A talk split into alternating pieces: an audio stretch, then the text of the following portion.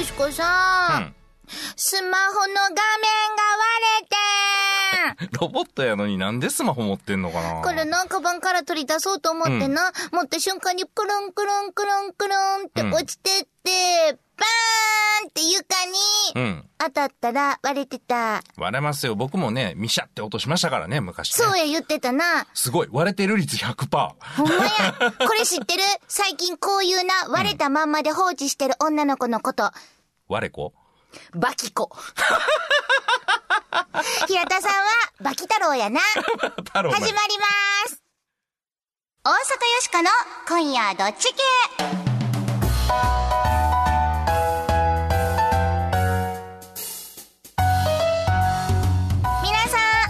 ましてこんばんは。バキコに名前改めようかな。大阪よしこです。どうも皆さんこんばんは、平田バキ太郎です。平田誠二です。そやけどさ、えらいネーミングやでな、バキコってな。もうちょっとした不注意でバキコになりますからね。そうやで。しかもこのな、バキコには特徴があって、特徴1、カバンの中身もバキバキ、バキバキっていうかぐちゃぐちゃ。部屋もぐちゃぐちゃ、まあ、そういうバキ子には特徴があるらしいで。当たってんの？やめてー、カバンなんか絶対見んといて。ドキーやでこれ。まあ iPhone7 もね出ましたから、もう買い替えたらいいんじゃないですか。これなんかでも割れんようにしてほしいでな。なんか Apple はこの iPhone に不具合があったらね、見つけてくれた人にお金を差し上げるみたいなキャンペーンを今やってるんですけど、ここで一つ申し上げたい。割れる。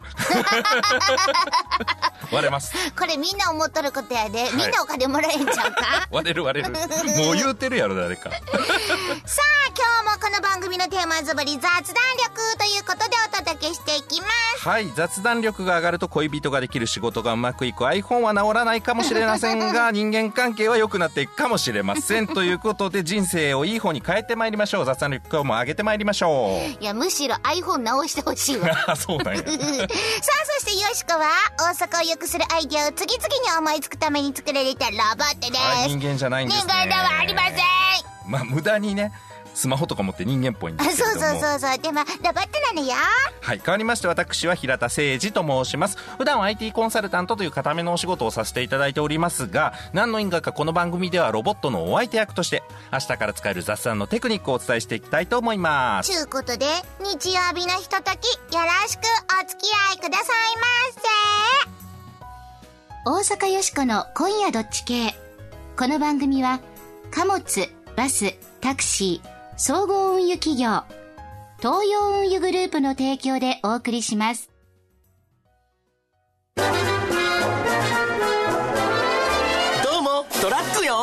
どうも工場です。えらいでかい機械作ったんやね。ご注文がありましてね。でもどうやって運ぶの？うわ、考えてなかった。よし来た。ほなそういうトラック連れてきたるわ。あるや、そんなん。すごく小さなものからすごく大きなものまで、株式会社東洋運輸がお届けします。無茶ぶりドッジボール。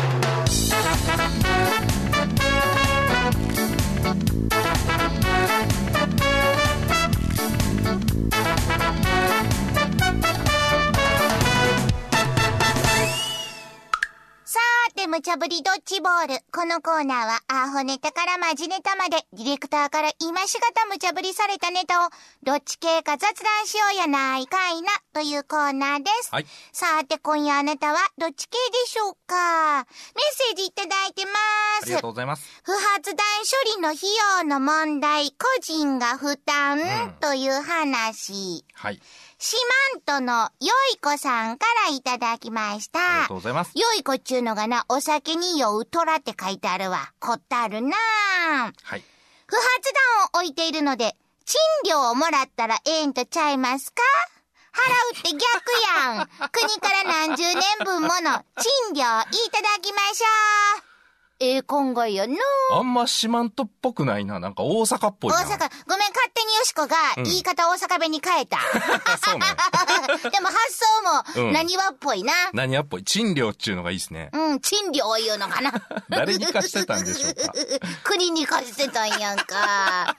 他ににもこれないいっぱいメッセージ来てて、はい、うなほなという意見が多かったですよね。たくさんメッセージありがとうございます。はい、それでは今日もアホネタから1個目のドッジボール投げます。ギャボー、お騒がせの北朝鮮、今度は住民に冗談禁止令これ面白いですね。先月、北朝鮮政府は住民の間で雑談をするときにですね、冗談を交えて話すことを禁止したということのようなんです、うん、この背景にはね、どうも事情があるようでして、北朝鮮では長く国内でね、貧困とか食糧難が続いてて結構深刻なんですよ、うん、で当然国民には不満が溜まってくるわけなんですが、これを政府側は押しつぶそうと躍起になっているようなんですね。今の政府を侮辱する行為を禁止したりですとか、そのような行為をあからさまに行う人に対しては見せしめ的に処刑したりと、穏やかじゃない感じなんですけれども、不満や不信そのものがなくなるわけじゃね、当然ないですよね。ですからみんなどこの国でもそういう工夫をするわけなんですよ。例えば北朝鮮の国営放送では、何か都合が悪いことがあるたびに、これは全てアメリカの奴らのせいだというようなことを放送しているということなんですけれども、うん、雑談とかでね、生活しんどいなみたいな話するじゃないですか。そんな話題になった時に、これは全てアメリカの奴らのせいだっていう風にみんなそんなこと言うんでね。アメリカジョークみたいに言うわけやな。そうそうそう、こういう皮肉すら禁止したいということのようなんです。で、余談なんですけど、北朝鮮の学校では教科書からね、キム・ジョンウン氏とかキム・ジョンイル氏などの肖像画や写真もなくしてしまったようなんですよ。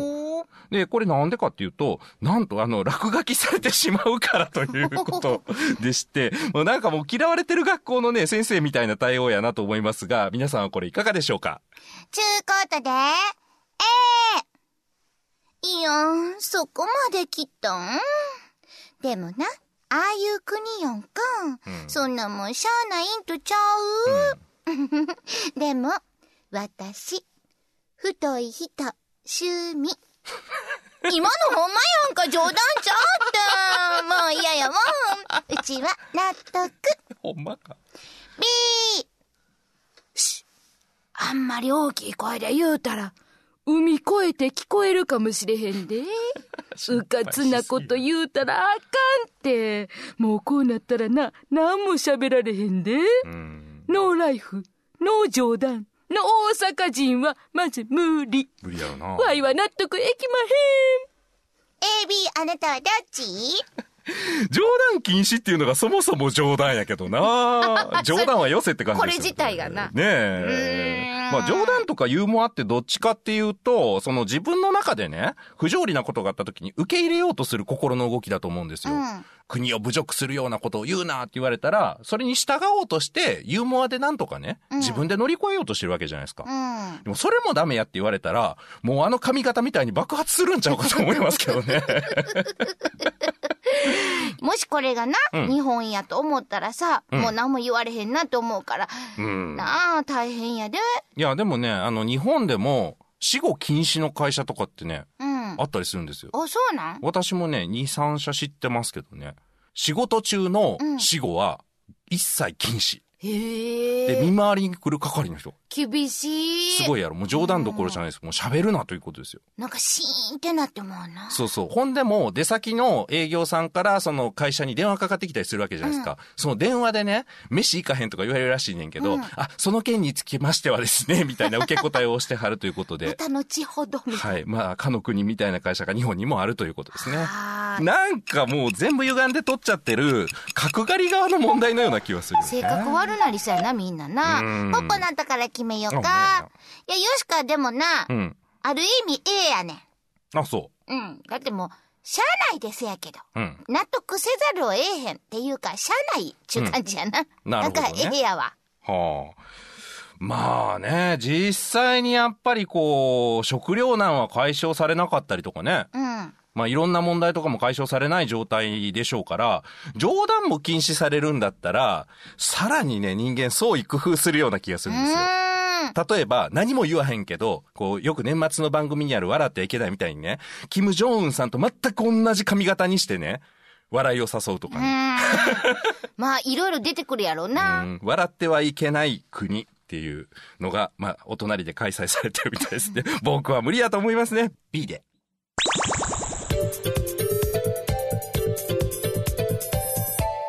続いてはマジネット。2個目のドッジボール投げません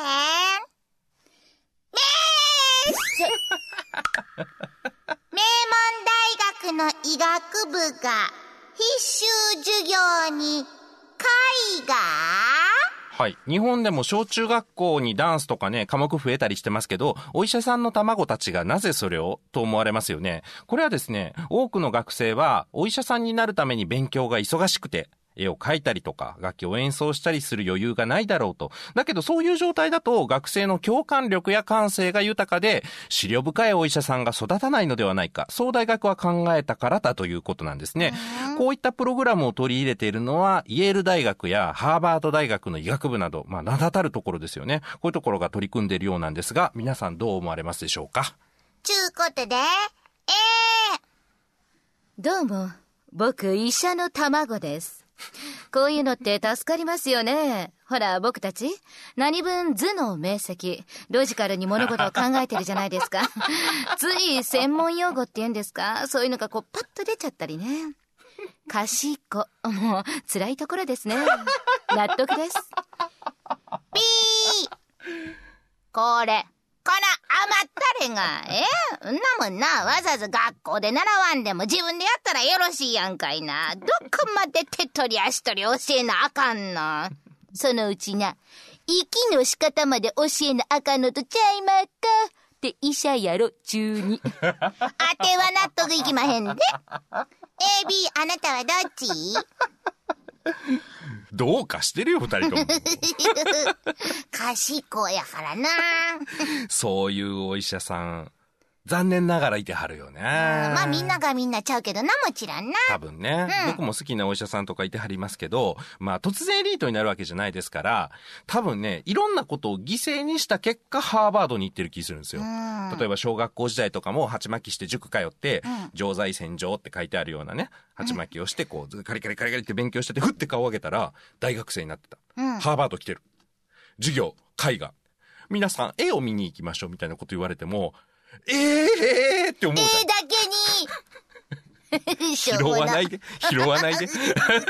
なるじゃないですか。びっくりするじゃないですか、そんなの。そうか、もっと早い段階からやっとかないと、だってその感性豊かなお医者さんとかでも多分ね、すごい修羅場なんですよ、病院って、人が亡くなったりとかね。そらそやな。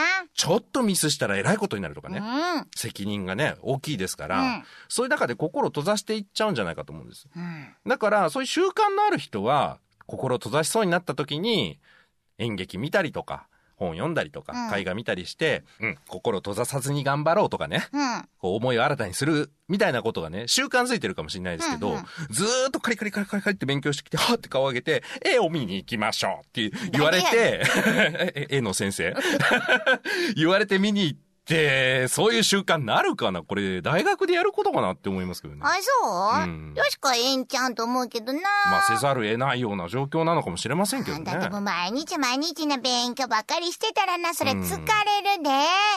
絵の時間があったらちょっとほわーっとするやんか。サボりたいだけだな。サボりたい。おるおるそんな。せやけどな、ほんまにええと思うねんで。ちゅうのはお医者さんは想像力が大事や。患者さんが来てな、どこどこが悪いって聞いてな、あ、こんな病気かな、あんな病気かな、あ、生活習慣こんなんか、あ、家族構成こんなんかっていうとこから想像して、判断して診断を出すわけやろ、基本動作でしょうね。な、絵を見て、パッと、何かを感じ取って、想像する、これ想像力やろ。患者さんの顔色だとかから、その痛さって結構強いのかなとか、そうやろ、ほんでそこからやんか、これが共感力になんねん、あ、それやったら大変でしたね、困ってはりますでしょ、とかいうな、想像力から共感力になる、大事な勉強やでこれ。絵とつながってる気が俺全然しないのは、なんか俺に共感力がないのかな。そうちゃう？あっそう。ポッポなだから決めようか。はい。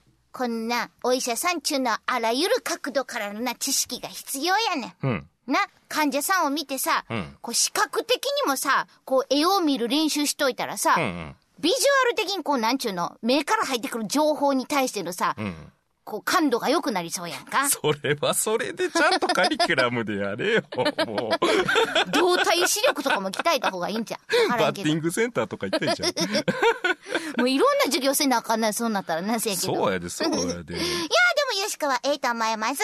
ええ納得。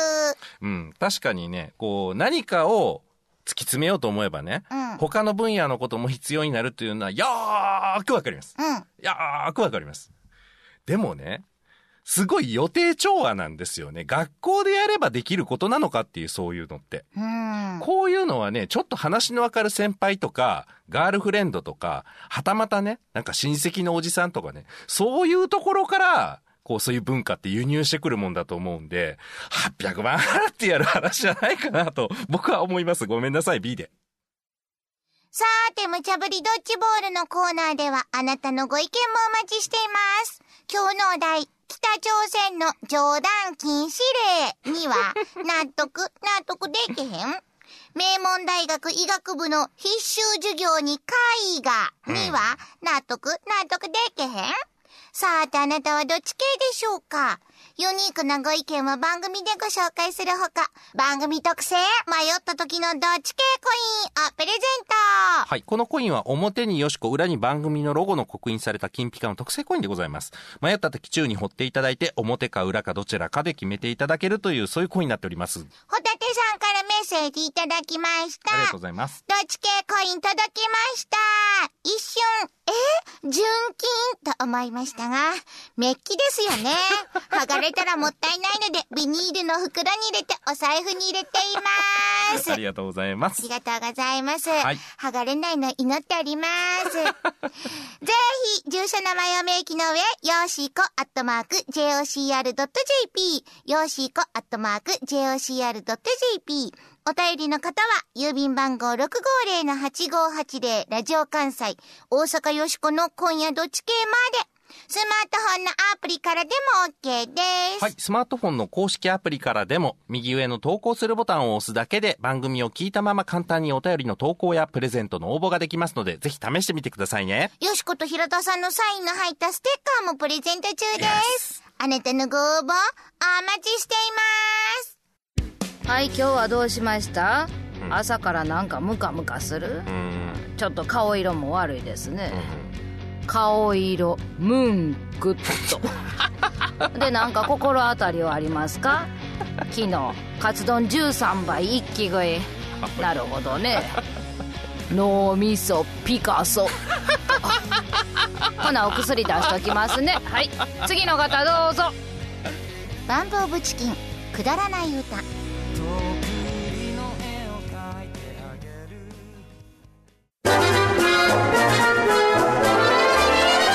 タクシーです。どうも電車です。あれもうこんな時間。本日は最終列車となります。ピー。皆さん残業とか大変ですね。タクシーくんも夜遅いんじゃないの。いえ僕ら8時間以上休まないと働けない決まりがありますから。ええー、なあ始発の準備。人に優しいふれあい交通のタクシーがあなたをお送りします。全日本雑談研究所。ここは恋愛、仕事、人間関係を飛躍的に向上させる雑談力養成のための研究所。あなたを幸せに導く雑談ノウハウを毎週一つずつ紹介していきます。さて平田さん今回の雑談ノウハウは。はい今回は雑談の礼儀は土足現金ということをやります、うん、雑談だからね思いつくままでいいんじゃないのって考えてる人意外に多いんですけれども雑談にも礼儀は必要なんですよ、うん、特に初対面の場合とかね。せやなあんまり知らんのにいろんなことバーって聞かれたりしてもな。そうなんです気をつけなければいけませんね。例えばよしこさんはご結婚されてるんですかとかね、うん、お子さんはいらっしゃるんですかとかこういう触れてほしくないようなまあ事情があるような話ね、うん、こういうことをずけずけと、うん、こう聞いてしまう土足で上がっちゃうっていうことをするとこの人デリカシーないなとか。せやなー、うん、思われちゃいますよね。思われるかもなー。でもまあ話の流れでね、こういうこと聞きたいなっていうような時もあるじゃないですか、うん、そういう時はね、こういう風にしたらいいんですよ、自分のね話をチラッと出してみると、うん、小出しにしてみるということですね。うちは結婚してもう5年になりますけど、子供ができてから全然構ってくれなくてとかね。あ、奥さんが？そうそうそうそう、こういう感じで。そうなんや、かわいそうに。いや、例えばやん、はい、そんな。そう、それで最近なんかちょっとな。ほら、乗ってきた。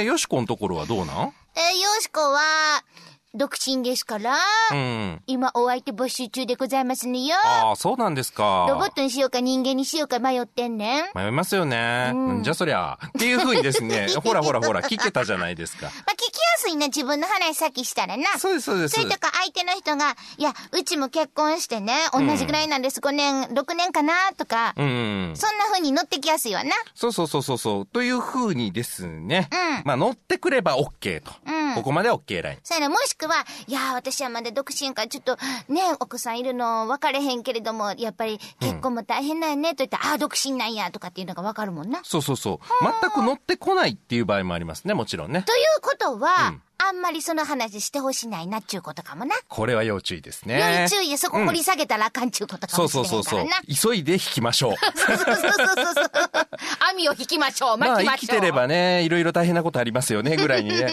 バーッと引いていただいてと、まあこういう風にリサーチをしていただくと、うん、雑談だから思いつくままねポンポン聞いていくっていうのはね、これは虎の尾を踏む可能性がありますんで、うん、はい、ぜひご注意をということで覚えておいてください。せやでか、プライベートな場にお邪魔するときはな、うん、コンコンってノックして、もちろん靴も脱いでから上がらなあかんちゅうわけやんか。そうやね、物事には段階っていうものがありますから、ちゃんとね、これ大丈夫かなっていうステップを踏んでから次のステップに進んでみてくださいと。はい、皆様気をつけくださいね。はい。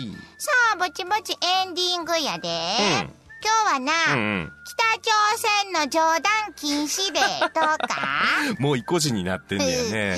名門大学医学部の必修授業に絵画とかありましたラジオも聞いてほしいけどね。そうやな、うん、ちゅうことで、はい、なんじゃ大阪よしこの今日の大阪を良くするアイディアピンポン出ました。もう死にそうやけど、大阪の病院が全国から注目されるようになるアイディア。病院ですか。題して、うん、大阪現金元気院。あ、元気な院ね。病の院ではなく、うん、元気の院、うん、病院に好きで行く人はまずおれへんわな。あ、まあそりゃそうでしょうね。病気の時に行くっちゅうことは、うん、ちょっと不安な気持ちとか、うん、暗い気持ちなわけや。まあそうですね、うん、せやけどもっと病院のことは身近に感じてほしい、うん、そこでよしこは考えた、はい、それが大阪元気院。こういう元気院っていうのを作るってことですか。まずは、うん、ネーミングを変えるんや。あ、病院っていうのをもうやめちゃうってこと。そう、元気院、元気の院に変えます。あ、大阪ではそうしようと。これはどういう意味が込められているかというと、うん、行けば元気になるところ。ああ、でも病院に求められてるのってそうやね。そうやで、うん、あ、こういったら元気になれるわ。いや、もう行くのにウキウキしちゃうやだ、元気に行ったら、うん、もっと元気出ちゃった、うん、みたいな。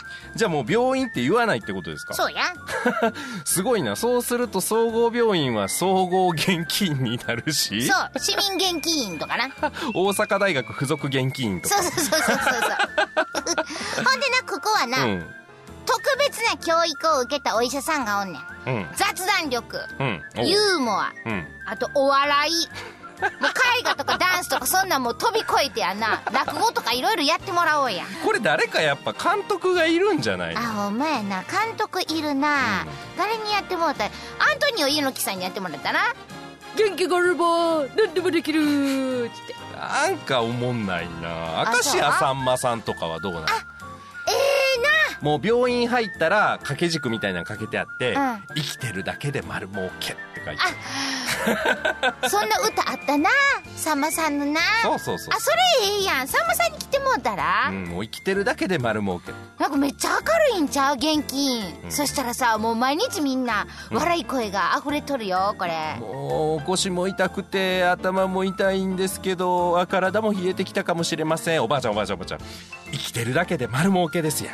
そうか、よかったわ言うてなるかなどうか分からへんけどやたらみんなほんで先生とかも元気ってな。おはよううるさい確かに病院は治しに行くために行くっていうよりもやっぱ元気になるために行ってますから、うん、お医者さんもね、こう治すだけじゃなくて元気にするところまでね、心も体もね、うん、していただきたいかなと思います。ちょっと求めすぎなのかもしれませんが、医療の街大阪にどうもなりそうな予感がいたします。イエーイということで、そろそろお別れの時間。皆さん素敵な日曜日の夜を。お相手は大阪よしこと平田誠一でした。また来週。よしこの元気の元って何？森伊蔵大阪よしこの今夜どっち系。この番組は貨物、バス、タクシー、総合運輸企業の東洋運輸グループの提供でお送りしました。